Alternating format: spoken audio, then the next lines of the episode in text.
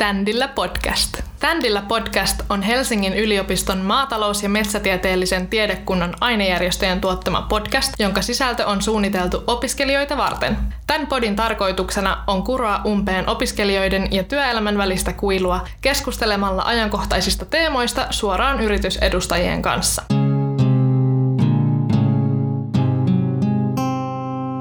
Virvoikkeet tähän tapahtumaan on tarinut Nokko, eli eiköhän sihauteta ensimmäiset.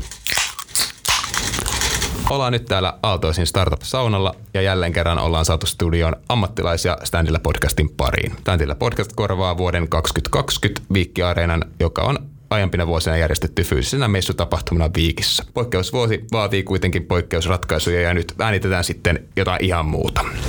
Täällä meillä on kaksi vierasta ja aiheena hyvinkin päivän polttava asiakasdata ja sen käyttö elintarvikealalla. Aiheesta riittää pureskeltavaa varmasti myös oppiainerajat ylittäen. Hostina tänään Walter Vuori, elintarviketieteiden kandidaatti viime keväältä, mutta teitä kuulijoita varmaan enemmän kiinnostaa, ketä on täällä mun kaverina. Ja minun vieraakseni ovat istahtaneet edustajat Keskolta ja elintarviketieteiden seurasta, joka ehkä paremmin tunnetaan kehittyvä elintarvikelehden julkaisijana. Hiukan esittelen tässä jaksoa valmiiksi. Tässä muutama kysymystiiseri. Saamme kuulla jaksossa vastaukset muun muassa kysymyksiin, minkälainen kuva Keskosta on muodostunut viikistä valmistuneen elintarviketieteilijän näkökulmasta, mitä tekee ETS, miksi jo opiskelijana on tärkeää seurata oman alansa julkaisuja ja pinnalla olevia aiheita aiheita. Miten isoa roolia data näyttelee kaupan alalla? Onko kuluttajan rooli tässä asiakasdatan käytön murroksessa olla vain lypsettävä tietopankki?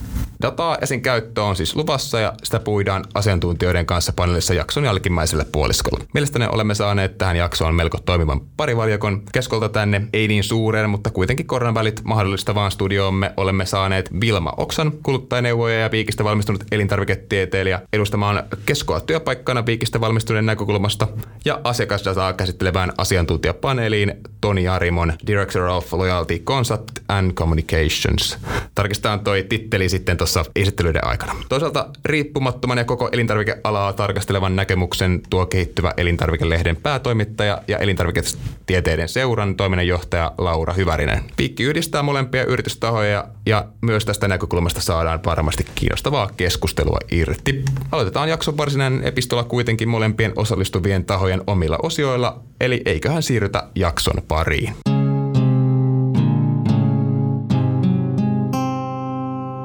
Aloitetaan yritysesittelyt Keskosta. Tervetuloa Vilma. Teidän kanssa oli tästä jaksoa suunniteltaessa puhetta Q&A-osiosta, eli koitetaan pitää siitä kiinni. Katsotaan, miten onnistuu. Otetaan vähän tähän alkuun muutama kyssäri meidän esittelyosuuden vieraasta, eli sinun näkemyksissä Keskosta työnantajana. Otetaan tähän nimenomaan tämmöinen viikistä valmistuneen näkökulma. Sitten edetään niin sanotusti näihin standilla tyyppisiin kysymyksiin, eli onko töitä, mitä pitää osata, onko vaikea päästä. Käykö tällainen suunnitelma? Joo, tämä sopii hyvin. Eli etunimen jo mainitsinkin, mutta kysyisin heti tähän alkajaisiksi, että kuka olet ja mitä teet Keskolla? Joo, heippa vaan kaikille. Mä oon Vilma Oksa, viime vuonna keväällä vai viikistä valmistunut elintarviketeknologi. On toiminut Keskolla nyt kuluttajaneuvojana tämän vuoden alusta alkaen. Työhön kuuluu kuluttajien palautteiden, reklamaatioiden ja kyselyjen käsitteleminen meidän omien brändien tuotteisiin liittyen. Eli Pirkka Koomenu ja Eurosopper-tuotteet ovat tulleet tutuksi. Ja mä oon osa Keskon laatu- ja tuotekehitysyksikköä, johon meitä kuuluu kuluttajapalvelun lisäksi tuotekehityskeittiö, laboratorio sekä laatutiimin tuotelaatupäälliköt. Ja kaikkien tavoitteena on varmistaa ja huolehtia siitä, että meidän tuotteet on laadukkaita ja turvallisia kuluttajien käyttöön. Näin. Minkälaisella opiskelupolulla tai työuralla olet nykyisin tehtäviisi päätynyt? No, mä aloitin opiskelut Viikissä itse asiassa elintarvikekemian puolelta 2012, mutta ensimmäisen vuoden aikana ymmärsin jo, että teknologia on ehkä enemmän se mun juttu ja vaihdoin sitten päädettä kandivaiheessa. Maisterissa taas suuntaudun yleiseen elintarviketeknologiaan ja erityisesti laatu- ja turvallisuusasiat sekä aistivarainen tutkimus veivät mennessään.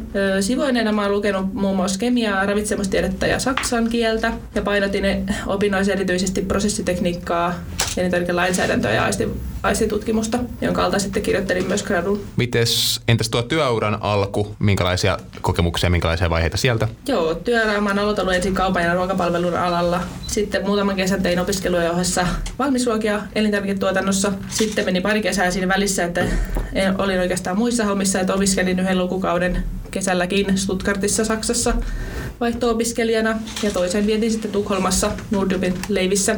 Ja sitten on tässä, tässä pari kolme vuotta takaperin palannut sitten vähän niin kuin omian alan hommien pariin, kun sain sijaisuuden Ahvenanmaalta kalanjalostama laadunvalvojana. Siinä hommassa oppi aika paljon käytännön laadunvarmistuksesta ja tuotannon pyörittämisestä. Sitten mä viimeistelin gradun ja aloitin sijaisuuden Helsingin kaupungilla elintarviketarkastaja hommissa. Siinä sai hyvin kiertää Helsingin ravintoloita ja suurtalouskeittiöitä varmistaen, että siellä siisteys ja omavalvonta on kunnossa. Ja sen jälkeen sitten tähän tämän vuoden alusta tosiaan tähän kuluttajapalvelupestiin keskolle. Tuonne K-kampukselle. Joo. Siinä on jo muutamia elintarvikealan työpaikkoja nähty. Miten sitten tuolta piikin päädystä, minkälaisia juttuja tarkemmin opiskelit ja koetko, että opinnot ovat antaneet riittävät valmiudet tähän nykyiseen työelämään? Joo, no mä opiskelin muun muassa tietysti prosessitekniikkaa ja pakkausteknologiaa, aistinvarasta arviointia, joista on aika hyvä, hyvä pohja sitten erityisesti tällaiseen niin kuin laatu, laatu- ja tuoteturvallisuushommaan. Hommaan. Mutta kyllä mä oon sitä to, mieltä toisaalta, että niin kuin tietopohjan päälle suurin osa kuitenkin konkreettisesta osaamisesta rakentuu vasta työelämästä. Ja sen takia kannattaa tehdä jo opiskeluaikanakin töitä monipuolisesti. Siinä tulikin jo, että mistä opinnoista ehkä ollut eniten apua. Olisiko jotain yksittäistä kurssia ehkä kuitenkin nimetä, että mistä elintarviketieteilijä voisi innostua tai saada hyvää oppia tuota viikin päästä? No itselleni ehkä kiinnostavimpia ja hyödyllisiä kursseja on ollut just nämä aistivarsen arvioinnin kurssit. Perusosaaminenkin tavallaan riittää, että se vie jo aika pitkälle tässä niin kuin elintarvikepuolen alassa ainakin itselle, että esimerkiksi nykyisessäkin hommassa huomaa, että kun kuluttajat kyselee, kyselee esimerkiksi maidon pastoroinnista tai rasvan härskiytymisestä tuotteisiin liittyen, niin osaa vastata sitten siihen siihen, että se tuo sellaista varmuutta siihen, että, että siitä on, on hyötyä siitä, mitä on opiskellut.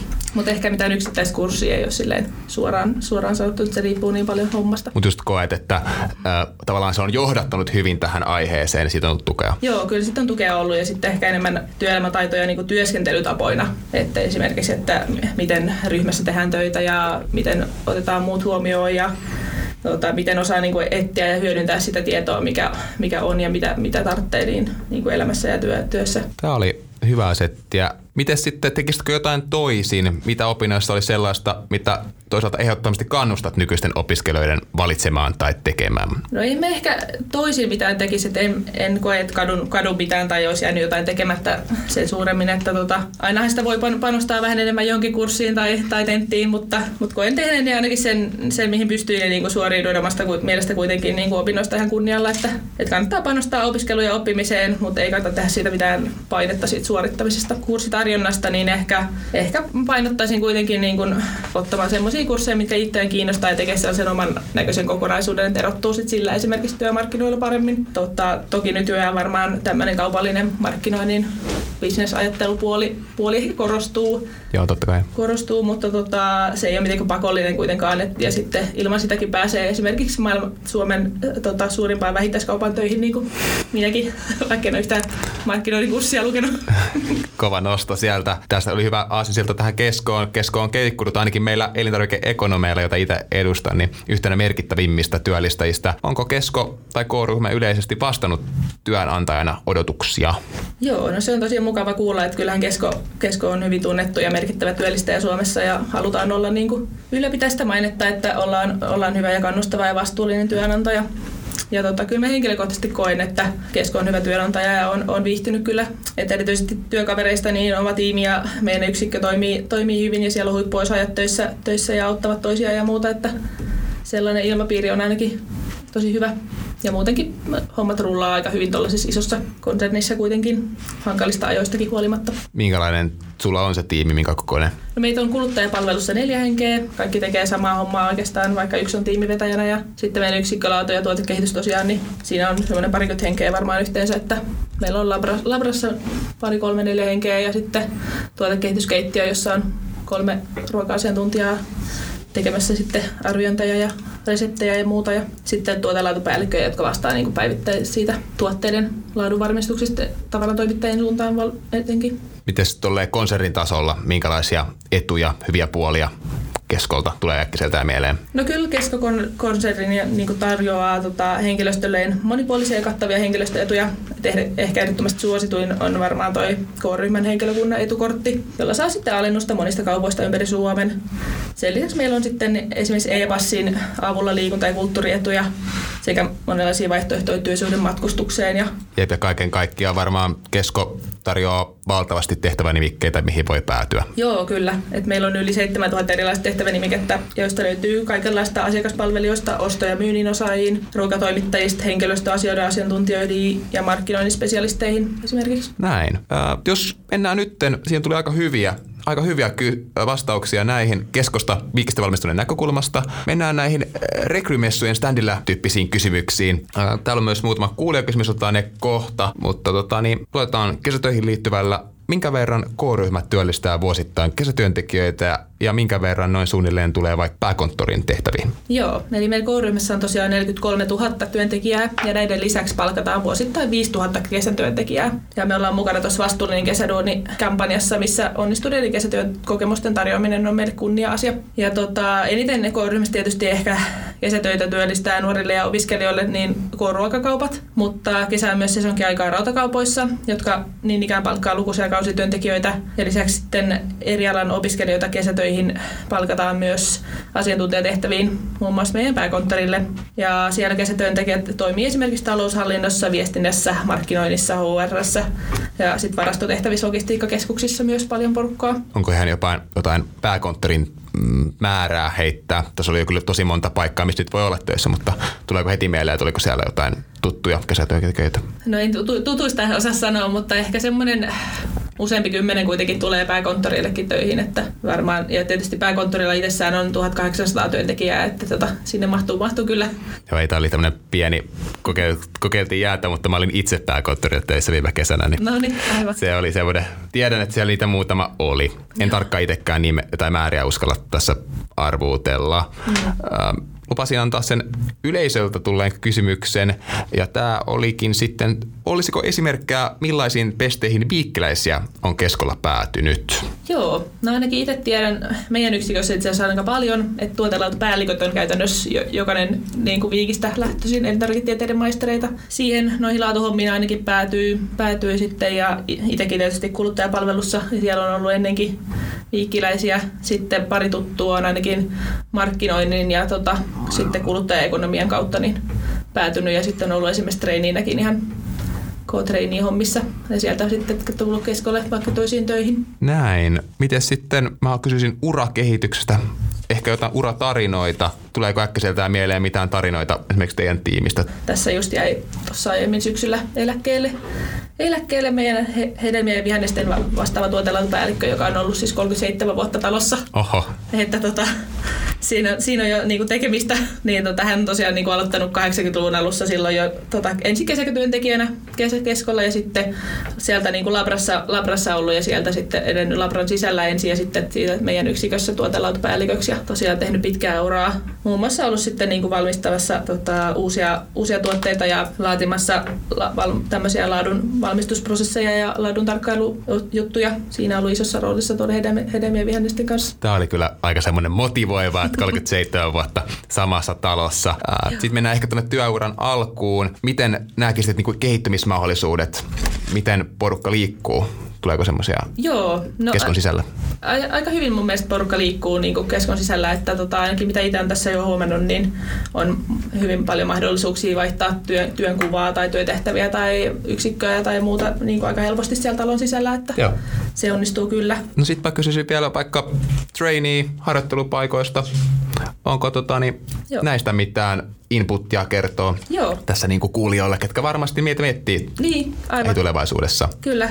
Et, kyllä K-ryhmässä yhteensä työskentelee vuosittain tuhansia harjoittelijoita ja työntekijöitä esimerkiksi. Kannattaa, kannattaa olla aktiivinen itse siinä ja harjoittelupaikkaa hakiessa niin kuin just tota, olla yhteydessä suoraan sitten vaikka K-kauppiaisiin tai meidän keskokonserniin niin kuin kiinnostaviin yksiköihin. Ja sitten tosiaan meillä on, on toi lähes vuosittain tehtävä K-trainee-ohjelma, joka on siis palkallinen K-trainee-ohjelma, tarkoitettu opintojen loppuvaiheessa oleville ja vastavalmistuneille korkeakouluopiskelijoille. Ja kaikki traineet palkataan vakituiseen työsuhteeseen ja sitten yhdeksän kuukauden jakson jälkeen työt jatkuu asiantuntijatehtävissä talon sisällä. Et siinä on työssä oppimisen lisäksi niin sisältää muun muassa yhteisiä tämmöisiä mentorointisessioita, sisäistä koulutusta, kauppaharjoittelua, opintomatkaa. Haetaan tosiaan niin kuin eri, eri koulutustaustoista tulevia innostuneita ja motivoituneita tulevaisuuden asiantuntijoita. Eli hyvinkin monipuolisella ää, opintotaustalla niin voi päätyä vaikka trainee tehtäviin.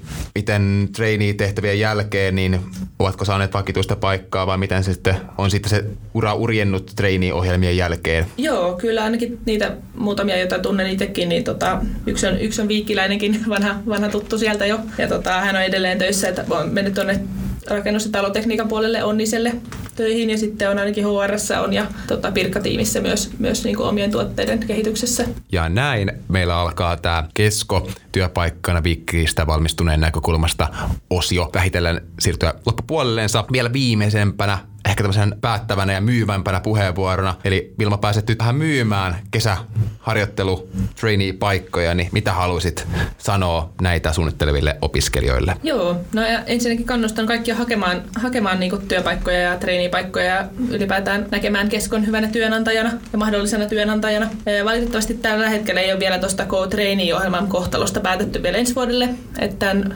vuoden takia tällä vuonna peruttiin koronatilanteesta johtuen se, ja vielä ei osata sanoa, että tuleeko, tuleeko ensi vuodelle, mutta se tieto on tulossa tuossa vuodenvaihteen tiedoilla. Samoin kuin kesätyöt sitten myöskin hakuun pikkuhiljaa, että vuosi vaihtuu, niin ne tulee, tulee sitten hakuun ja kannattaa seurata meidän somessa ja tota, nettisivuilla tuolla kesko.fi kautta tuepaikat, niin siellä, sinne tulee sitten kaikki, kaikki paikat ja tiedot auki ja hakuun. Ja näin. Nämä terveiset menivät varmasti perille myös sinne kuulijakuntaan. Kiitos paljon sinulle Vilma haastattelusta. Yes. Otetaan tähän väliin osion vaihto ja seuraavaksi kuulemme sitten esittelyt elintarviketieteiden seuralta.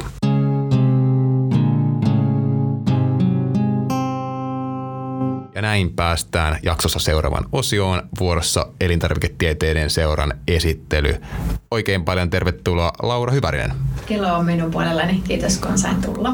Toimit elintarviketieteiden seuran toiminnanjohtaja johtajana ja kehittyvä elintarvikelehden päätoimittajana. Eikö näin? Kyllä vain. Noin puolet mun työajasta menee yhdistyksen toiminnan pyörittämiseen ja puolet meidän kustantaman kehittyvä elintarvikelehden tekoon. Vaikka kyseessä on yhdistys, niin työtehtävä on kuin pienen yrityksen vetämistä. Mennään näihin taustoittaviin kysymyksiin. Kysyisin ensin opintotaustasta. Ihan lyhyesti. Minkälainen opintotausta? Tai pystyykö sitä lyhyesti no, sanomaan? Lyhyesti, niin. Mä aloitin mun yliopisto-opinnot vuonna 2005 Pohjois-Englannissa Lancasterin yliopistossa ja mä opiskelin silloin biolääketiedettä. Siellä ei opiskelijavaihtoon pääse niin helposti kuin täällä Suomessa ja mun piti saada parhaat arvosanat kaikista kolmesta opintokokonaisuudesta, mikä oli kemia, biokemia ja biotieteet. Ja se vuosi opetti mulle tosi hyvät opiskelutavat. Mä kannustankin kuulijoita pohtimaan sitä, että miten kursseilla annetun tiedon voi itse omaksua kaikkein helpoiten. Ja sitten seuraavaksi vuodeksi sieltä Englannista mä lähdin opiskelemaan biotieteitä Singaporeen, mutta kolmanneksi vuodeksi mä en palannutkaan sieltä Englantiin, vaan lähdin opiskelemaan silloisen Kuopion yliopistoon ravitsemus- ja elintarvikebiotekniikkaa. Ja sieltä mä valmistuin sitten luonnontieteiden kandiksi. Ja mun profa auttoi sieltä mut kesätöihin Kööpenhaminan yliopistoon. Ja sieltä sitten tulin syksyllä 2008 Viikkiin yleisen elintarviketeknologian maisteriohjelmaan. No entäs sitten, siinä tuli opiskelutaustaa, urapolkua, minkälainen, minkälaisia juttuja siellä riittää? No ne mun opinnot valmistu viikistä kahdessa vuodessa ja mä tein silloin HKlle Rypsiporsan pakkauksista gradun. Rypsiporsasta ei ollut silloin vielä lanseerattu ja se työ oli hyvin salainen. Ja tämän työn jälkeen meidänkin sitten HKlle töihin pakkausten kehitykseen ja opiskelin siinä samalla teollisen muotoilun sivuaineen jo opiskelijana Aallon Taikissa. Se oli silloin vielä Arabian rannassa. Ja mä kerron tästä mun opiskelutaustasta vähän tarkemmin, koska se ei ole ihan lyhyesti kuvattavissa. Ja se on ollut mulle valtava rikkaus, että mä olen asunut ja työskennellyt useamman kerran ulkomailla ja opiskellut mun tutkinnon itse asiassa yhteensä kuudessa eri yliopistossa ja kuitenkin määrä ajassa. Niin no niin. Suosittelen kyllä opiskelijoita valitsemaan semmoisia opintokokonaisuuksia, joilla voi helposti erottua työmarkkinoilla. Mitä heti lukion jälkeen, minkälaisia aatoksia, miten päädyit elintarvikealalle? No, mä en lukion jälkeen tiennyt, että mitä mä olisin halunnut opiskella. Mulla oli kaksi välivuotta siinä. Ja niiden aikana mä työskentelin siellä Pohjois-Englannin järvialueella hotellissa. Ja, ja sitten mä matkailin ympäri Eurooppaa pari kuukautta mun australialaisten kavereiden kanssa. Ja itse asiassa nyt viime vuonna niin mä muutin mun perheen kanssa uudestaan Singaporeen mun puolison työn perässä. Mä olin itse silloin äitiysvapailla ja oli itse asiassa aika jännää muuttaa Singaporeen toistamiseen. Meidän pojat on nyt 2 ja 5-vuotiaat ja jossain välissä oli itse asiassa semmoinen hetki, että meidän Kuopus oli asunut suurimman osan elämästään ulkomailla. Entäs miten tämä elintarviketieteisiin, miten tämä tie johti elintarviketieteellisten opintojen pariin tai tämmöisen biotieteellisten opintojen pariin? No kyllä se oli alun perin kiinnostus ravitsemusta kohtaan ja sitten jossain vaiheessa, se oli varmaan itse asiassa se ruokakulttuurin muutos sinne Aasian muuttaessa, että se herätti kiinnostuksen ruokakohtaan. Oliko tämä alusta selvää, että aloitat opinnot ulkomailla? Ei ollut. Tota, se oli vähän sattuman kauppaa, että se oli itse asiassa sitä samaa aluetta, missä mä olin ollut välivuosien aikana. Niin mulla oli siellä yksi sukulainen, joka vinkkasi, että sinne voisi päästä niin kuin tämmöisellä jälkihaulla, että kun mun ajatukset opinnoista heräsi ikään kuin siihen aikaan, kun haku yliopistoihin ei ollut auki. Okei. No tässä vähän jo aloitettiin sitä työuran alkua, mainitsit HK, mitä sitten sen jälkeen tapahtuu? No mä HKlta irtisanouduin vuonna 2012 ja perustin oman yrityksen. Me sillä tein tota, pakkausten kehitystä elintarviketeollisuudelle. Mä pyöritin sitä, kunnes meidän esikoisesta vanhempainvapaalle 2015. Ja mä olin jo Viikin opiskeluaikojen opiskeluaikana ollut aktiivisesti ainejärjestöissä mukana, myös Agronomiliiton opiskelijatoiminnassa ja sitten tässä elintarviketieteiden seuran prosessiteknisen jaoston johtoryhmässä. Ja mä olin siis äh, silloiselle elintarviketieteiden seuran työntekijöille jokseenkin tuttu, kun he sitten kysyivät mua töihin silloin, kun mun lapsi oli yksivuotias. Sitten mä aloitinkin siellä työt 2016. Mä aloitin aluksi osa-aikatyössä ja sitten pikkuhiljaa ne muuttui koko päivätyöksi ja sillä tiellä ollaan edelleen. Aika, aikamoinen tarina siinä jo. Hyviä knoppeja, hyviä nostoja myös heti sitä opiskeluiden jälkeen. Seuraavaksi mennään pikkusen sinne niin kuin työnkuvaan ja elintarviketieteiden seuraan. Meillä on varmasti myös opintojensa alkutaipaleella tarpovia kuulijoita ja mahdollisesti kuulijoita kokonaan viikkikuplan ulkopuolelta. Vähemmän teistä tietävälle lienee paikallaan kerta, minkälaista organisaatio- organisaatiosta on kyse, kun puhutaan elintarviketieteiden seurasta. Joo, elintarviketieteiden seuran järjestö, kuten vaikka ainejärjestöt. Meillä on lähes tuhat henkilöjäsentä. Heistä suurimmalla osalla on elintarvikealan korkeakoulututkintoja. He työskentelee nykyään elintarvikealalla. Me ollaan siis elintarvikealan ammattilaisten verkosto. Ja meillä on kaksi tärkeää tehtävää. Auttaa elintarvikealan ammattilaisia verkostoitumaan ja hyödyntämään elintarvikkeisiin liittyvää tutkimustietoa heidän omissa työtehtävissä. Ja me toteutetaan näitä tehtäviä sillä tavalla, että me järjestetään erilaisia tapahtumia, esimerkiksi seminaareja, webinaareja ja yritysvierailuja. Sekä lisäksi me julkaistaan tämmöistä ammatti- ja tiedelehteä nimeltä Kehittyvä elintarvike.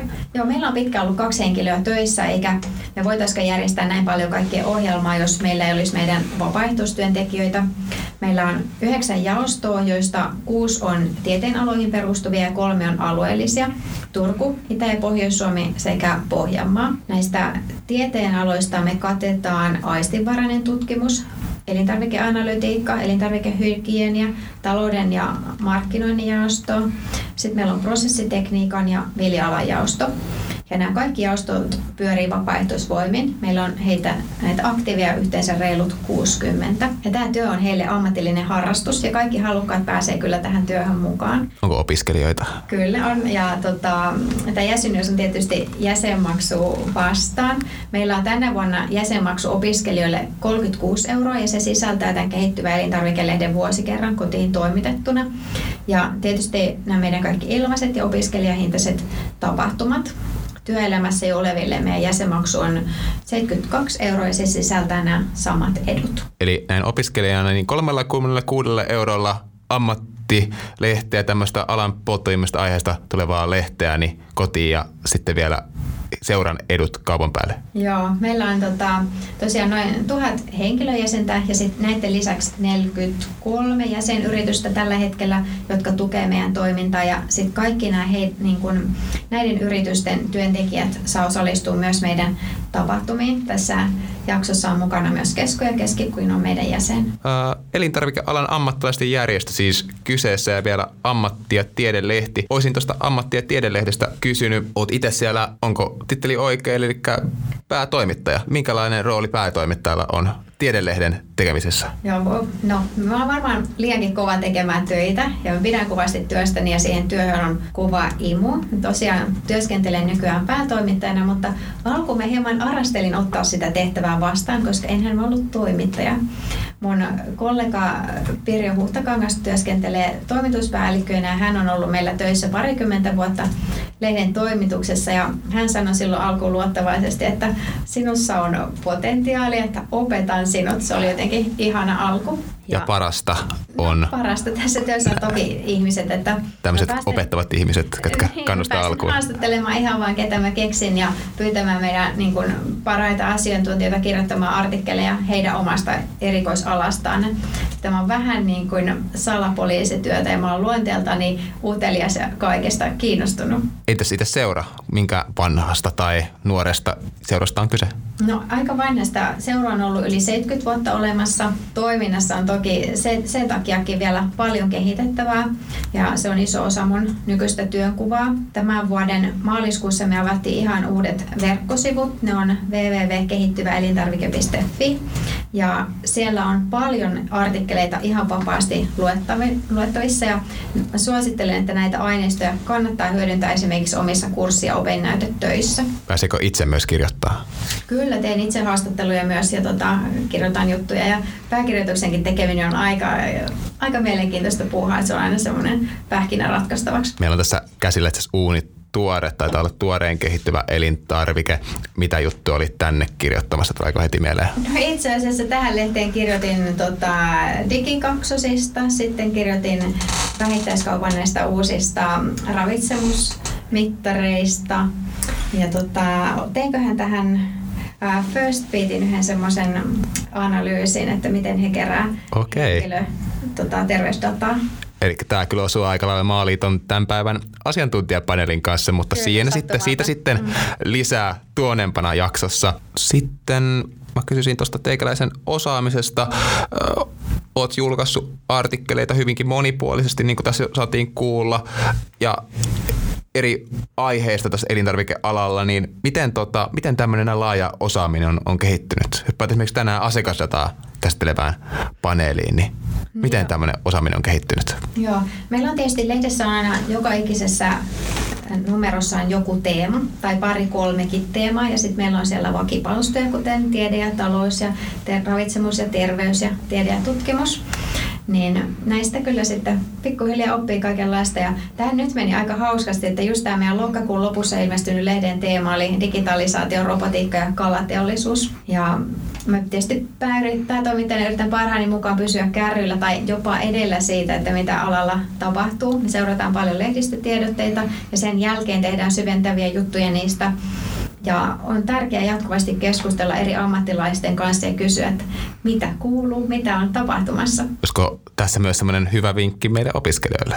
Kyllä, kyllä. Tämä ei tarvi olla päätoimittaja, että voi mennä haastattelemaan muita ja kyselemään vinkkejä omaan niin uran suunnitteluun. Nyt tuli hyviä vinkkejä. Toivottavasti siellä oli kuulijat hereillä. Ja aiheeseen liittyen esimerkiksi Tiedelehden selailu ei varmasti tee pahaa, jos haluaa tietää, mistä alalla puhutaan. Joo, ja itse asiassa lehden tilaamisen sijaan suosittelen kyllä suoraan opiskelijajäseneksi liittymistä, koska se on paljon er- edullisempi hinnaltaan, että me opiskelijoita sponsoroidaan tällä tavalla. Meillä on noin puolet tapahtumista ihan ilmaisia. Esimerkiksi maksulliset webinaarit maksaa yleensä 6,5 euroa opiskelijoille. Tässä kyllä hyviä vinkkejä. Voisin kuvitella, että nyt tällä puheella ehkä vähän tiedisi jopa liian vähän, minkälaista on elintarviketieteiden seuralla tarjota, niin näillä puheilla voisi hyvinkin tiedä, vaikka lähtisi opiskelijajäseneksi tässä vielä maisterin vaiheessa. Mitä muita vinkkejä haluaisit antaa opiskelijoille, jotka ovat matkalla kohti alan ammattilaisuutta. Tuossa jo aiemmin kerroit omalta kohdaltasi laajan asiantuntijuuden kehittämisestä, muun muassa alan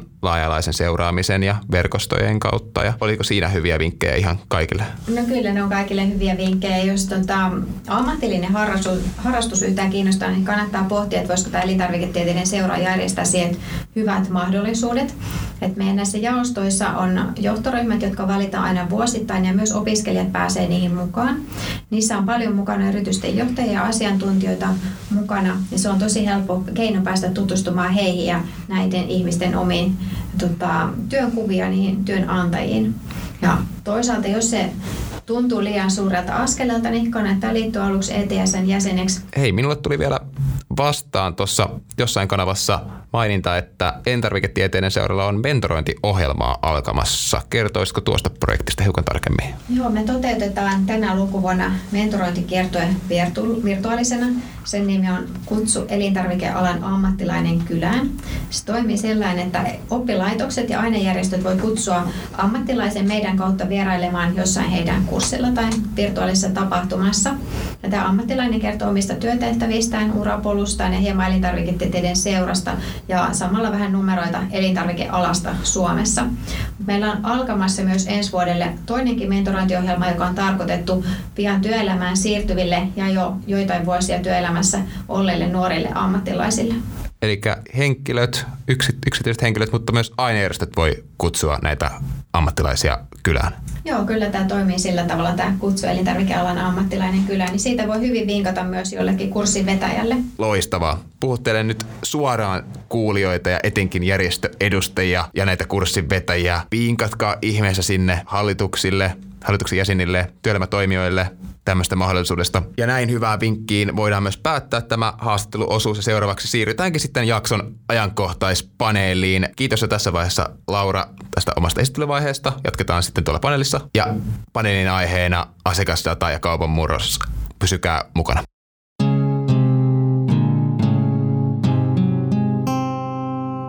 Ja näin päästään jakson paneelin pariin. Aiheena äärimmäisen mielenkiintoinen mediassakin pinnalla oleva asiakasdata, sen käyttö sekä päivittäistavarakaupan murros. Meikäläinen jatkaa hostina ja opiskelee näkökulman tuojana. Seuraakseni saapuvat elintarviketieteiden seuran toiminnanjohtaja ja kehittyvä elintarvikelehden päätoimittaja Laura Hyvärinen. Tervetuloa. Kiitos paljon. Ja sieltä kaupan asiakasdatan käytön pääkallopaikalta Keskon Director of Loyalty Concept and Communications. Oliko titteli oikein? Toni Jarimo, tervetuloa Standilla podcastin paneeliin. Kiitos Walter. Aina tosi kiva tulla käymään Otaniemessä. Ja juuri näin. Lauran kanssa ehdimmekin tuossa jakson esittelyosuudessa jo helpottelemaan taustat kuntoon, mutta Toni saavut uutena äänenä jaksolle. Toimit keskolla asiakasdatan kanssa, erityisesti asiakaskokemuksen lojaliuden analytiikan parissa. Minkälaista positiosta on kyse? Mä oon ollut keskolla nyt neljä ja puoli vuotta ja ensimmäiset neljä vuotta markkinoinnin ja web-analytiikan vastaavana vetäjänä. Ja tota, nyt sitten heinäkuusta alkaen vähän uudessa roolissa plussa-konseptin vetäjänä. Ja tosi kiehtova juttu päästä olemaan tosi lähellä asiakasrajapintaa, näkemään päivittäin sitä, miten meidän asiakkaat asioi ja, ja minkälaisen kokemuksen he meidän kaupoista saa. Kiitos. Tämä ottaisin kysymyksen opintotaustasta, urapolusta tähän päivään, niin minkälainen opintotausta on Toni sulla? Mun tausta on täältä Otaniemestä, matematiikkaa ja fysiikkaa, että se on ehkä vähän epäortodoksinen kaupan alalla, mutta tota, yhä, yhä useammin datan ja analytiikan parissa olevilla on matikka, fysiikka. Kiitos. Entä sitten toi urapolku? Ei nyt ehkä ihan jokaista työharjoittelua tähän kannata rupea nimeämään, mutta minkälaisia sanotaan, että tähän tehtävään niin kuin relevantteja paikkoja tässä on ollut taustalla, minkälaisia positioita? No kyllä tietysti ensimmäinen työpaikka on aina sellainen, niin kuin joka kaikille jää mieleen. Se oli mulla tässä Otaniemessä itse asiassa VTTllä ja, ja, ja siellä pääsin, pääsin tekemään jatko-opinnot. Uh, sen jälkeen siirryin Nokialle, jossa tietysti sitten globaalin liiketoiminnan niin korkeakouluun ja, ja siihen oppiin, että ihan valtavan, valtavan tärkeä mun, mun tota, omalla oppimisprosessissa. Ja tota, sitten yrityskaupan kautta Microsoftilla pari vuotta ja nyt sitten keskolla. Siinä on jo jonkin verran CVtä saa kirjoittaa. Entä sitten tämä nykyinen työtehtävä, minkälaisten haasteiden kanssa tällä hetkellä just painitte, mitä vaikka ensi viikolla on tulossa ohjelmassa? Ja yksi konkreettinen aihe, jonka ympäri me jatkuvasti työskennellään, on se, että kun me tiedetään, että asiakas liikkuu jatkuvasti digitaalisten ja, ja fyysisten palveluiden välillä, niin meille se kysymys, mitä me esittää itsellemme jatkuvasti on, että miten tämä liikkuminen digitaalisten ja fyysisten palveluiden välillä olisi mahdollisimman saumatonta. Kiitoksia. Näin ollaan saatu semmoinen briefi Tonin esittely tähän. Laura me jo edellisen osion perusteella tunnetaankin. Mennään siis ekaan yhteiseen kysymykseen, ja, äh, eli tämän päivän epistolaan. Määritellään asiakasdata ennen kuin lähdetään edes koko aihetta purkamaan, niin määritellään asiakasdata. Haluatko Tonilta, tuleeko tästä semmoinen nippeli-nappeli käsitteen, käsitteen määrittely? Kyllä mun mielestä tämä on aika yksinkertaisestikin sinänsä määriteltävissä. Asiakasdata on dataa, joka linkittyy yksittäiseen asiakkaaseen. Onko tähän lisättävää sieltä Lauralta? No, käytännössä se tarkoittaa esimerkiksi ostotapahtumien sähköisten palveluiden käytön aikana kertovaa tietoa. Näin. Kaupan alalla puhutaan datan merkityksen hurjasta kasvusta ja kaupan murroksesta jopa. Laura, sinulla on laaja katsaus elintarvikesektoriin työsi kautta ja Toni taas ollut asiakasdata ja datalähtöisen toimintojen parissa äh, juurikin tässä murroksen aikakaudella. Mitä mieltä te olette tuosta murroksesta? Miten se näkyy teidän perspektiivistä? Tässä täytyy kyllä kommentoida, että datan merkitys on suuri koko ketjussa, jos ei puhuta vain asiakasdatasta.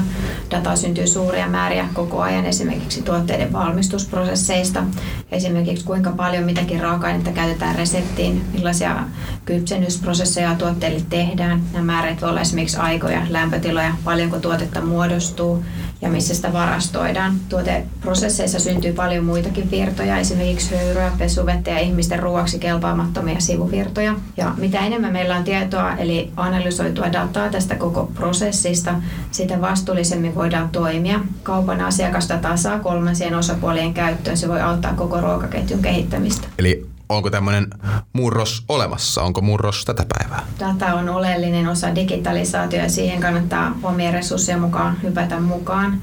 Maailmassa tehdään vielä paljon turhaa ja ylimääräistä. Tieto voi auttaa karsimaan tällaista tekemistä. Oh, eli tämmöinen ajatusketju digitaalisuus tätä päivää, data osa digitaalisuutta, voisi näin kuvata. Miten kommentoi Toni, onko, onko tätä, tätä päivää, miten näkyy vaikka teikäläisen työssä, eli kuin datan kasvava määrä? Mun, mun perspektiivissä näkyy silleen, että, että data on yhä laajemmin hyödynnettävissä eri puolin liiketoimintaa ja myös niin kuin asiakkaan hyödyksi eri, eri tavoin, että yhä laajemmin hyödynnettävissä ja yhä automatisoidummin.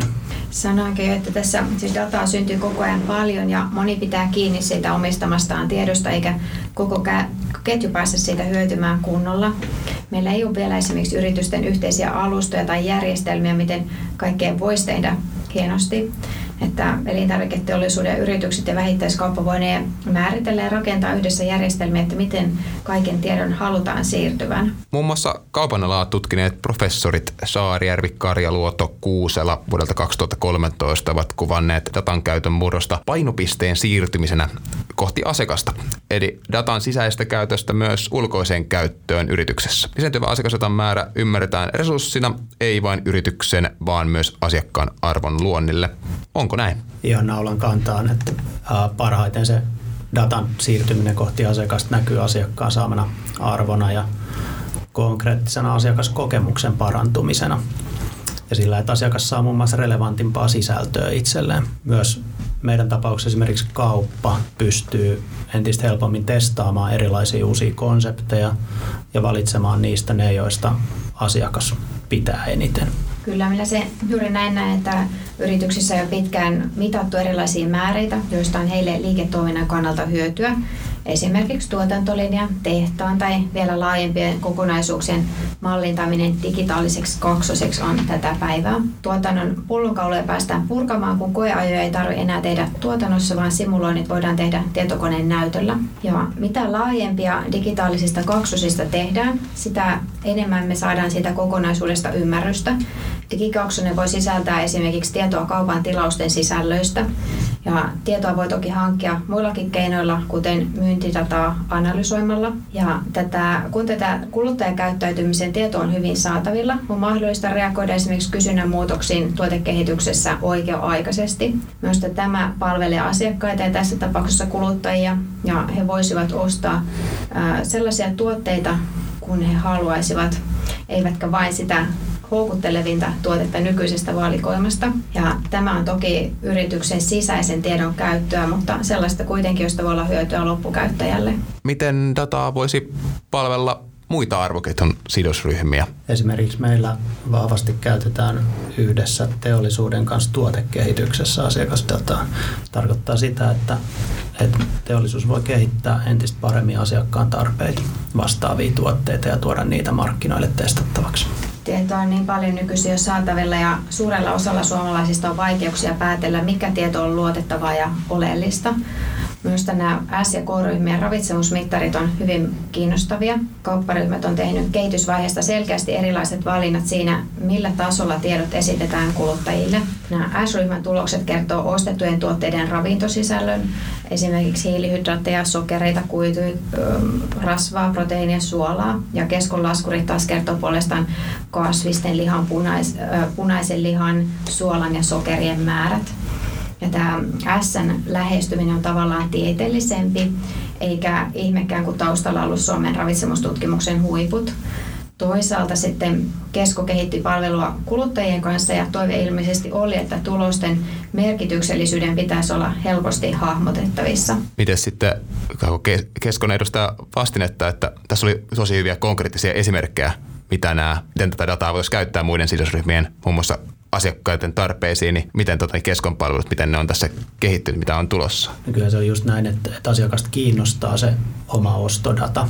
Ja, ja niin kuin Laura sanoi, niin me ollaan pyritty tuomaan sitten sen pelkän ostodatan lisäksi siihen asiakasta kiinnostavaa niin kuin lisätietoa ja lisänäkemystä, mikä helpottaa sit asiakasta tulkitsemaan sitä omaa dataansa. Minkälaista dataa menee esimerkiksi taas sinne tuottajalle asti? Tuottajaa kiinnostaa tietysti niin kuin se, että minkälaiset kohderyhmät jotain, jotain vaikka uutuustuotetta ostaa. Ostaako ne kohderyhmät uudestaan sen tuotteen? Se on niin kuin tuotekehitykselle tosi mielenkiintoinen tieto. Sinne, sinne tota teollisuuden suuntaan tietenkään ei jaeta niin kuin yksittäisen asiakkaan tietoa, vaan se on aina koostettua ja, ja tota, niin sanottua niin kuin tietoa. Okei, mielenkiintoista. Miten näet kehitys onko sieltä Lauralla tähän kehitykseen, minkä suuntaan tämä on ehkä menossa? No, jos miettii noita kuluttajapalveluja, niin varmasti ne kehittyy vielä paljon. Että ehkä pian ollaan siinä tilanteessa, että sovellus ehdottaa terveydelle edullisempia tuotteita jo siinä ostosten tekovaiheessa, jos kuluttajista itse toivoo. Nyt tieto tulee tavallaan vähän jälkikäteen ja toisaalta esimerkiksi niissä ravitsemusmittareissa on vielä jotain sellaisia outouksia, kuten meidän perheen banaaniostokset. Meillä kolme eniten ostettua kasvista ovat banaani, pirkkabanaani ja pirkka luomu reilun kaupan banaani. Ja ravitsemuksellisesti nämä on yksi ja sama tuote. Tässä herää tietysti kysymys, että mitä muuta outoa tulosten analytiikassa on tai mitä sieltä vielä puuttuu. Haluatko Kesko kommentoida tätä, minkälainen tämmöinen, pystyisikö tätä parantaa tai minkälaista kehitystä tässä on tulossa? Ehdottomasti se on ihan, ihan niin kuin jokaisen palvelun normaali toimintamalli, että, että ensin tuodaan, tuodaan asiakas rajapinta asiakkaiden käyttöön, ensimmäinen versio palvelusta, joka, joka tuo jo jotain arvoa asiakkaalle ja, ja sitten jatkuvasti kehitetään ja siinäkin muuten käytetään asiakasdataa ja se on todella tärkeässä roolissa, kun sitä palvelua kehitetään paremmaksi ää, asiakasdatan ja asiakkaiden käytön kautta, niin toi on, toi on esimerkiksi Lauran antama esimerkki on loistava, että, että tota, niin me saadaan tämän tyyppistä asiakaspalautetta ja, ja sitten me voidaan kehittää sitä palvelua. Vähän tämmöinen palvelumuotoilullinenkin näkökulma tässä. Ää, entäs sitten tulevat vuodet, sanotaan vaikka kymmenen vuoden päästä, minkälainen on, vaikka otetaan tämä kuluttaja tähän, niin minkälainen on kuluttajan rooli? Mitä kuluttaja ehkä, tai miten kuluttajan rooli kehittyy tässä asiakasdatan käytön kontekstissa? Mä uskon vahvasti siihen, että kuluttajalla on entistä parempi valta ja, ja näkymyys siihen, siihen omaan dataansa ää, ja, ja myös niin kuin mahdollisuus ehkä lisätä tietoa vapaaehtoisesti siihen omaan dataan. Asiakas voisi esimerkiksi antaa tietoa omista ää, ravintomieltymyksistään ja, ja sitä kautta niin kuin rikastaa sitä omaa dataansa, jotta saa entistä osuvampaa ja relevantimpaa viestiä sisältöä. Toisaalta ää, asiakkaalla voi olla myös parempi mahdollisuus saada se data vietyä vaikka jonkun kolmannen osapuolen käyttöön, esimerkiksi oman terveyspalveluja tuottavan yrityksen käyttöön, jolle, jolle tällainen niin kuin ravinto- ja ruokaostosdata voisi olla niin kuin erittäin erittäin hyödyllistä sen asiakkaan niin kuin kokonaisvaltaisen hyvinvoinnin kehittämisessä. Mä en näe, että elintarvikkeiden kulutus olisi datankeruun puolesta mitenkään erilainen muihin aloihin verrattuna. Ehkä elintarvikeala on perinteisempi ja jotkut toiset alat saattaa kiihtyä voimakkaammin myös tällä saralla. Mutta toisaalta ehkä meillä on myös sitten mahdollisuus ottaa ne hyväksi havaitut toimintatavat elintarvikealalle. Ja näen, että tämä digitaalisuus ja data tulee olemaan kaiken analysoidun toiminnan taustalla, oli se sitten käyttäytymisen seurantaa tai päätöksentekoa. Että vähittäiskaupalla tulee varmaan jatkossakin olemaan iso rooli elintarvikeketjun osana, mutta uskon, että myös tuotteiden tilaaminen suoraan valmistajilta tulee yleistymään. Ja näin, että myös hinnoitteluun tulee muutoksia, että nyt hinnat on varsin vakaita, että jonkin verran tarjouskampanjoita tai alelaputettuja tuotteita, mutta hintoihin tulee varmaan myös voimakkaammin vaikuttaa kysynnän ja tarjonnan muutokset ihan yksittäisen vuorokaudenkin sisällä. Tässä tämmöistä tulevaisuuden kuvaa on parista näkökulmasta maalaitu. Sitten kysyisin asiakasdataan liittyvistä riskeistä, esimerkiksi kuluttajan yleisestä mielipiteestä datan keruuseen. Ollut esimerkiksi keskustelua mediassa, jopa skandaaleja, muun muassa tämä vastaamotapaus, kun murtotapaus kävi ilmi ja siitä on nyt puhuttu, niin mitä mieltä kuluttajat teidän kanavissa niin on asiakasdatan keruusta? Onko tästä minkälaista infoa? Yksilöiden tiedon keruu, tietysti tiedon hallinta ja varastointi ja vaikkapa tiedon omistaminen ja myyminen ja kaiken tämän toiminnan eettisyys tulee varmasti korostumaan ja sitten tarkemmin säädellyksi. Ja kuluttajat ymmärtää koko ajan paremmin, että mitä kaikkea tietoa heistä kerätään, kuka sitä hyödyntää ja miksi. Kyberturvallisuus on varmasti asia, josta meidän jokaisen pitää osata huomioida sitä kaikessa toimissa paremmin. Eikä meillä pitäisi olla sellaista järjestelmää, jossa identiteetti on noin vain varastettavissa. Kaikki kaupat, erityisesti verkossa, ei toimi vastuullisesti eikä asiallisesti, vaan ne tekee jopa tarkoituksella rikoksia. Että meidän on tänään tietysti hyvä keskustella Keskon kanssa tästä asiakasdataa hyödyntämisestä mutta kun Kesko on valittu maailman vastuullisemmaksi ruokakaupaksi, me ei saada tuudittauduttua ajatukseen, että kaikki toimisivat yhtä hyvin. Miten näkee Keskon edustaja, minkälainen tämä asiakkaan mielikuva on? Mä olen ihan samaa mieltä Lauran kanssa. Suomalaisiin kaupan alan yrityksiin on, on vahva luotto ja, ja tietysti meidän täytyy lunastaa se luottamus joka päivä. Ja, ja se tulee sitä kautta, että me ollaan erityisen vastuullisia sen datan keräämisen, datan käsittelyn ja, ja datan hallinnan osalta. Ja, ja se on ehdottomasti yritysten vastuulla pitää yllä se luottamus ja se vastuullinen datan hallinta. Eli jos asiakas tietäisi kaiken, mitä heistä tiedetään, niin luottaisiko asiakas datan keräjänä samalla tavalla? Ehdottomasti varsinkin, kun asiakas niin kuin ymmärtää paremmin, että mihin sitä hänen dataa käytetään ja, ja se on asiakkaalle selvästi lisäarvoa tuovaa, se datan hyödyntäminen, niin silloin se, että asiakas tietää, mitä dataa hänestä on, on olemassa ja mihin sitä käytetään, niin se entisestään lisää sitä luottamusta. Tuoni tuossa aikaisemmin kommentoikin, että tiedoista tulee entistä läpinäkyvämpää kuluttajalle ja meidän on varmasti vaikea mennä yhteiskunnassa siinä taaksepäin, ettei dataa kerättäisi. Vaatii yksilöiltä paljon tietoa ja vaivaa, jotta omat jäljet voisi pyyhkiä pois tai oikeastaan niin, ettei jälkiä ollenkaan syntyisi. Enkä pidä niinkään ongelmana sitä, että yksilöistä kerätään tietoa, mutta siihen liittyy paljon eettisiä kysymyksiä, että mihin sitä tietoa käytetään. Esimerkiksi yksilöihin vaikuttamiseen ja yksilön mielipiteiden ja toimintojen muokkaamiseen. Ja tämä vähittäiskaupan asiakasdata ja sen kerääminen ei ole varmaan niitä merkityksellisimpiä vaikuttamisen kohteita, mutta voiko meidän yhteiskunta mennä siihen suuntaan, että esimerkiksi vakuutusyhtiössä alkaisi arvioida yksilöitä ähm, ja heidän äh, niin kuin, ruokaustosten terveellisyyttä. Toivottavasti ei mene, vaan että ne tiedot pysyisivät siinä tarkoituksessa, mihin ne on nykyisin kerätty. Tämmöinen heräs mielenkiinto, miten tämmöisiin äh, skenaarioihin on varauduttu, miten tota, esimerkiksi tämä, että miten että tieto on vain siinä tarkoituksessa, mihin se on kerätty, niin miten on esimerkiksi keskolla tämän sen kanssa toimittu? Esimerkiksi määritelty datan käyttämisen eettiset periaatteet, jotka, jotka tota, ohjaa kaikkea meidän toimintaa datan käytössä ja, ja sitä kautta niin pystytään, pystytään aina tukeutumaan sellaisiin vahvo, vahvoihin eettisiin periaatteihin, jotka, jotka pitää myös tota, sitä datan käyttöä oikealla tavalla vastuullisena. No, tämä oli aika luonnollinen jatkumo. Mennään sinne konkretiaan, sinne datan käytön maailmaan. Miten ja missä kanavissa dataa kerätään keskolla? Lähtökohtaisesti se kerätään siellä, missä asiakas siihen antaa luvan. Ja, ja tuota, luonnollisesti meillä niin kaupan kassatapahtuma on on tärkeä paikka. Toisena sitten erilaiset digitaaliset palvelut,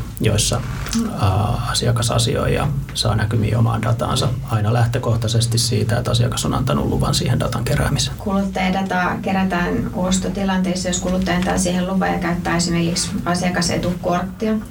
Mutta sitten samaan aikaan esimerkiksi Google kerää hyvin paljon dataa kuluttajista ja myy tätä tietoa eteenpäin mainostajille, myös elintarvikemainostajille esimerkiksi puhelimien liikkeitä seurataan kaiken aikaa ja myös sitä kautta voi saada paljon tietoa kuluttajista.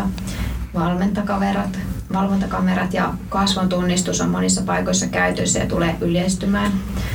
Meille yksilön suoja on hyvin tärkeä ja eri valtiot suhtautuu siihen eri tavoin. Tässä ATIkin on niin huomattavasti laajempi näkemys kuin pelkästään kesko, että on hyvä juttu, että täällä on niin monipuolista osaamista myös pöydän ympärillä. Onko keskolla tai sitten myöhemmin yleisesti, niin miten asiakas suhtautuu tähän, että dataa on ja kertyy ja sitä kertyy tosi monikanavaisesti, niin kuin tässä huomattiin, niin onko olemassa myös dataa asiakkaan suhtautumisesta datan keruuseen tai sen varastointiin tai sen datan keräjätoimijoihin? Kyllä varmasti ainakin sitä kautta, että asiakkaat, jotka kieltää datan käytön, on, on niin kuin hyvin harvat. Nyt varsinkin ollaan tässä viime aikoina entistä tarkemmin kysytään esimerkiksi verkkopalveluissa datan keräämisestä ja, ja entistä läpinäkyvämmin asiakkaalta, mutta, mutta edelleen niin hyvin, hyvin pieni osa asiakkaista haluaa kieltää sen datan käytön. Olisiko tässä peräti jollekin opiskelijalle tutkittavaa? Onko aiheen tiimoilta heti keksittävissä hyviä tutkimus- tai graduaiheita? Toi voisi olla ihan, ihan hyvä graduaihe, että me kyllä teetetään paljon graduja ja, ja tota, niin, Tällainen aihe on, on, olisi tosiaan ajankohtainen varmasti meille ja, ja myös niin kuin yleisesti. Että. Kyllä datassa varmasti riittää tutkittavaa ja analysoitavaa. Ehkä elintarvikeyritysten kaupalliset johtajat ja IT-johtajat voisivat olla opiskelijoille sopivia kontakteja selvittää näitä tarpeita. Sieltä äärimmäisen hyvä vinkki kuulijoille datan käytöstä ja miten asiakas saadaan ohjelmiin sitoutumaan. Tästä kysyisin seuraavaksi, mitä, mikä on asiakkaalla niin tärkeää, että hänet saadaan myymään oma identiteettinsä kaupan tarkoituksiin? Mitä koette, että minkä takia tavallaan tämä luotto on syntynyt? Usein asiakas ei saa valita, että jääkö ostoksista tai liikkeistä mitään jälkiä. Ja kyllähän sen huomaa siitä, että jos verkosta etsii jotain, niin pian siihen liittyviä mainoksia putkahtelee joka puolelta. Mä en näe, että ne tarjoukset ja alennukset ja kertyvät pisteet olisi ainoa tärkeä syy käyttää asiakaskorttia. Että moni on varmasti utelias ja laiska ja haluaa ulkoistaa tämmöistä omaa talouden seurantaa kaupalle. Ja mitä oleellisempaa analyysiä sit omasta käyttäytymistä saa, niin sitä kiinnostavampaa on varmasti käyttää kyseistä palvelua. Mä lähden ihan, ihan siitä kaupan tarkoituksesta, että kaupan alan tarkoitus on tarjota se mahdollisimman hyvä asiakaskokemus. Se asiakaskokemus on on meidän tuote ja meidän brändi rakentuu vahvasti asiakaskokemukselle. Ja silloin kun asiakas kokee ja tietää, että hän saa paremman asiakaskokemuksen, se kauppa on rakennettu juuri, juuri asiakasta varten sen asiakkaan datan avulla, niin, niin silloin se on niin hyvin luontevaa hyväksyä se datan käyttö. Et mä voisin verrata esimerkiksi ihan yksinkertaisesti tällaisen parturi- tai kampaamokäyntiin, että kun asiakas haluaa antaa jonkun toiveen siitä, että mitä, mitä, mitä omille hiuksille tehdään, niin hänen täytyy jakaa se sille parturille tai kampaajalle, jotta lopputulos miellyttää. Jos sitä tietoa ei jaeta, niin, niin silloinhan luonnollisesti niin kuin lopputuloksesta voi tulla ihan mitä vaan. Miten niin kuin konkreettisesti, miten tätä tavoitetta toteutetaan? Kyllä konkreettisin on se, että me pyritään jatkuvasti tuomaan asiakkaan elämään helpottavia, helpottavia palveluita ja sitten sit parantaa sitä asiakaskokemusta kaupassa. Jep. Ja nyt tavallaan kun tässä miettii, niin kyllä se suostaa luonnollista on, että tavallaan luotetaan semmoiseen toimijaan, joka tarkoittaa ja hyvää ja yrittää kehittää sitä omaa tai kaupassa käynnin asiointia, tekee sitä helpompaa, mutkattomampaa oikeita ostoksia.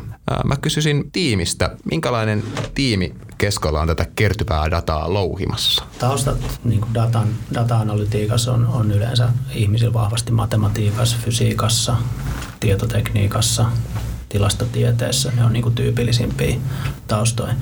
Meillä on, meillä on todella maailmanluokan tiimi tässä hommassa ja, ja kenelle tahansa, joka haluaa oppia uh, data-analytiikasta, tekoälystä, algoritmeista, niin, niin voi luvata, että, että meillä on niin todella upea oppimispaikka ja mahtavat kollegat, jotka tukee kenen tahansa oppimista siinä.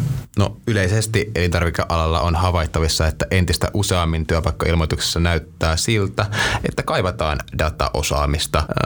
Mitä tämä elintarvikealalla voisi tarkoittaa? Miten alan koulutuksen tulisi tähän reagoida? Entä mitä osaamista suosittelette nykyisille opiskelijoille? Kyllä elintarvikealan ammattilaisen pitää osata oman erikoisalansa lisäksi paljon muutakin. Pitkälle tietysti pääsi jo sillä, että erikoistuu muutamiin erilaisiin kokonaisuuksiin omien kiinnostusten mukaan. Mä en ole mitenkään erityisesti havainnut, että työpaikkailmoituksissa olisi nyt ollut juuri kysyttynä dataosaamista, mutta kenties sillä sektorilla tehdään nyt paljon kehitystoimenpiteitä, että näkyykin sitten. Kannattaa valita oman näköisiä opintokokonaisuuksia suomalaisista ja ulkomaalaisista oppilaitoksista. Ja opiskelujen aikana kannattaa tehdä töitä monelle eri työnantajalle ja ensimmäisen valmistumisen jälkeisen työpaikan saamisen jälkeenkin on hyvä kartuttaa osaamista erilaisissa tehtävissä, vaikka saman työnantajan palveluksessa pysyisikin. Ja sitten tietysti suosittelin opiskelijoille, että kannattaa lähteä mukaan meidän elintarviketieteiden seuran toimintaan. Meillä on kuusi eri elintarvikealan erikoisaloihin liittyvää jaostoa, jotka järjestää jäsentoimintaa. Ja näiden jaostojen kautta pääsee helposti tutustumaan muihin, jotka on kiinnostuneita samoista asioista kuin itse. Et monilla on halu auttaa opiskelijoita valmistumaan ja työllistymään elintarvikealalle. Haluatko Kesko kommentoida tätä, mikä se, äh, siinä on tosi hyvä vinkki ETSltä, ETSn palveluista, mutta sitten, että mitä osaamista ehkä siellä elintarvikealan osaajaltakin, niin sitten tulevaisuudessa dataan liittyen ehkä kaivataan. Mitä tämä voi tarkoittaa siellä työpaikkailmoituksessa, kun se lukee, että kaivataan dataosaamista? No mä, mä oon täysin samaa mieltä Lauran kanssa siitä, että pelkkä, pelkkä yhden alan niin kuin erikoisosaaminen ei välttämättä riitä, että, että itse on tällaisen T mallisen osaamisprofiilin fani, missä, mikä tarkoittaa sitä, että teessä on se yksi pysty, pystyviiva, joka, joka on se syvä osaamisen alue. Se voi olla elintarviketieteet tai, tai se voi olla vaikka matematiikka tai, tai tietotekniikka, mutta sitten se teen vaakaviiva tarkoittaa sit niitä muita osaamisalueita, ää, joita, joissa ei tarvitse olla syvä osaaja, mutta, mutta on jonkunlainen ymmärrys.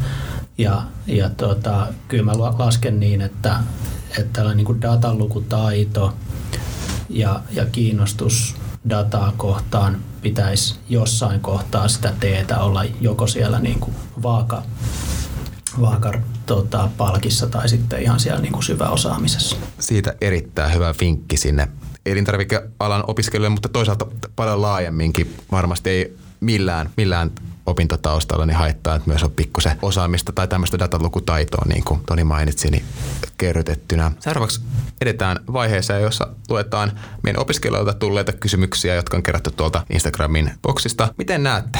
Toi datan hyödyntäminen tulevaisuudessa oli heti ensimmäinen kysymys. Tässä oli muotoiltu täällä. Joo, Mihin näette, että asiakasdataa voitaisiin tulevaisuudessa enemmän hyödyntää? Haluuko Aura No mun mielestä on harmillista, että vielä ei voi esimerkiksi ruokaa verkkokaupasta ostaessa mitenkään ruksia, että karsit pois listalta kaikki tuontituotteet tai eläinperäiset raaka-aineet tai vaikka gluteenia sisältävät tuotteet.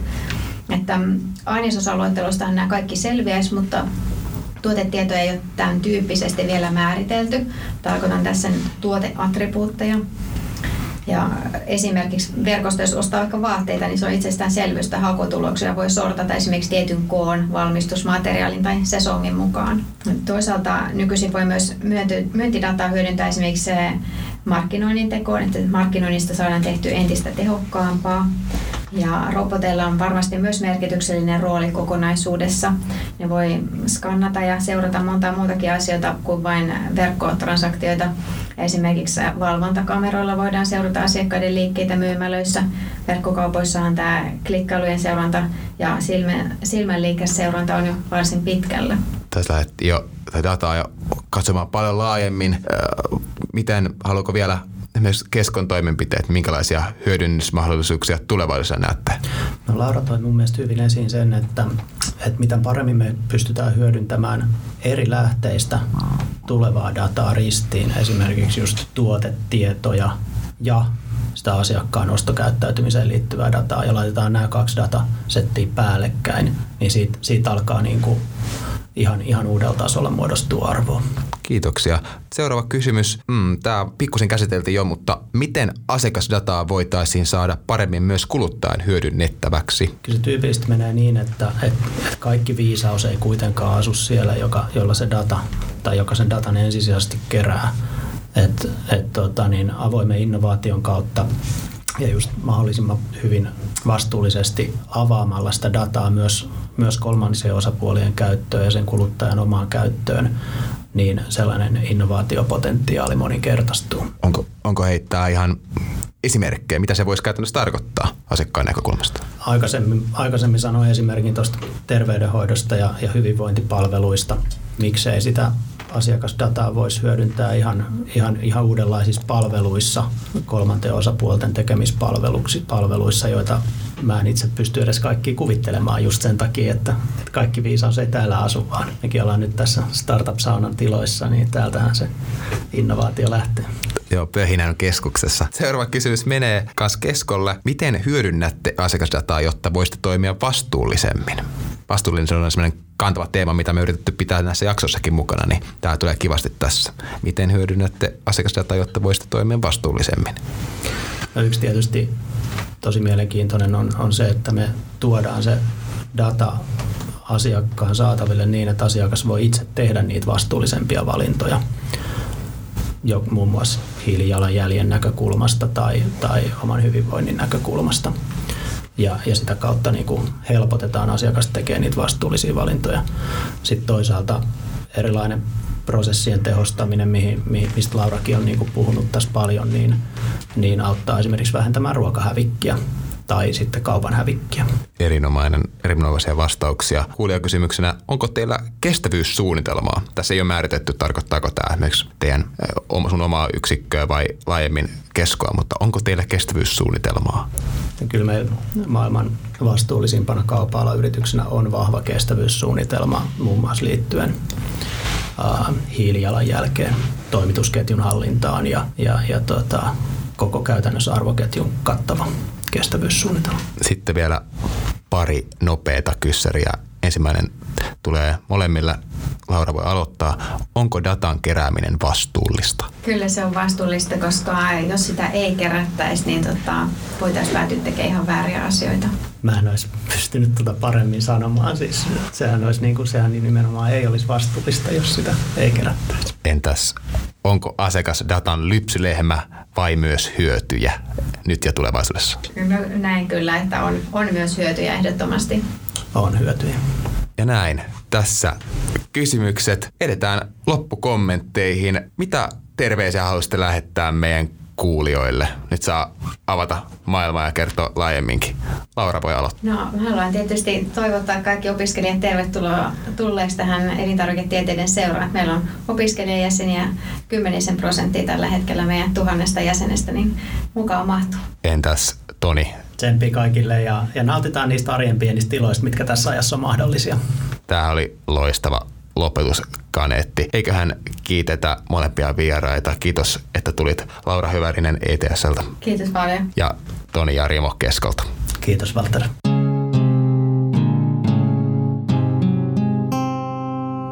Standilla podcast.